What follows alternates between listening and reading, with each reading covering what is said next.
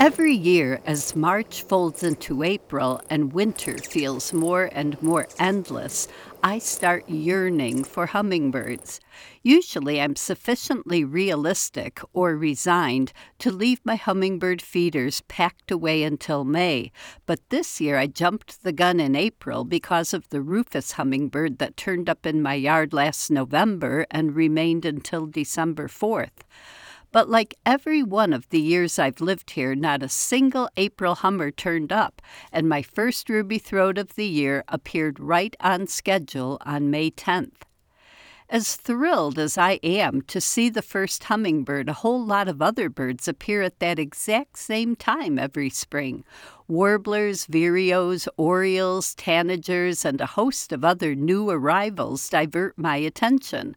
I can count on daily hummingbirds through the rest of May into September, and of course I'm delighted to see each one. How could I not be? But I'm afraid I take them pretty much in stride. Well, I take hummingbirds in stride up until August. By then, both local adult males and migrating males from further north are everywhere, along with increasing numbers of local fledglings growing independent, and suddenly the air around feeders and hummingbird gardens is electric with hummingbird activity.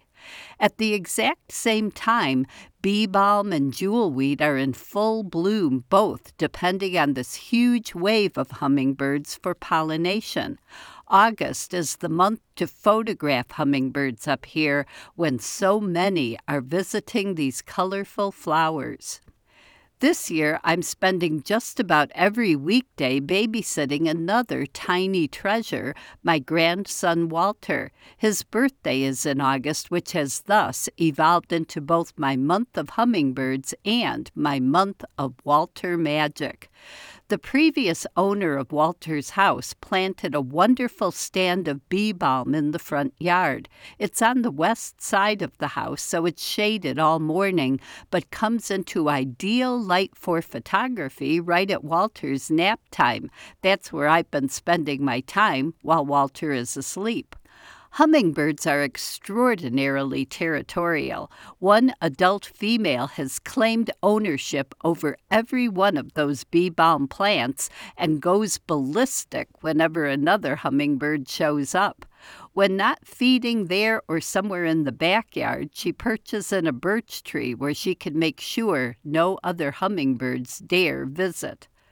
Unfortunately, she does not approve of paparazzi, so if I don't already have my camera up and my eye behind it when she arrives in the bee balm, the moment I move into position to take a photo, off she goes.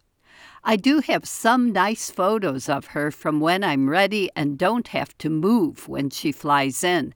I haven't seen any adult males at the bee balm. I've watched male ruby throats take on birds as large as bald eagles, but they're intimidated by the slightly larger females. So I haven't had a chance to get any photos of a male at Walter's bee balm, and soon those adult males will be gone for the year. Young birds and adult females stick around weeks longer. Walter has seen hummingbirds hovering at the window where the house's previous owner used to have a feeder. He's so delighted to see these sprites, even tinier than the chickadees he loves so much.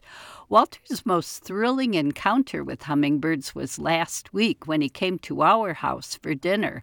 He and I were on the front porch when a female flew to my feeder a few feet from us. Walter has an adorable habit of waving and saying hi to animals, and he said hi over and over to this tiny creature who hovered, wings buzzing, looking straight at him. Hi. Hi. Hi. Hi. A palpable magic filled the air between this tiny bird's sparkling eyes and those of my entranced little grandson. There's so much magic that deserves nurturing and preserving on this earth we all share. Why is it so easy to take this incredible planet for granted? I'm Laura Erickson, speaking for the birds.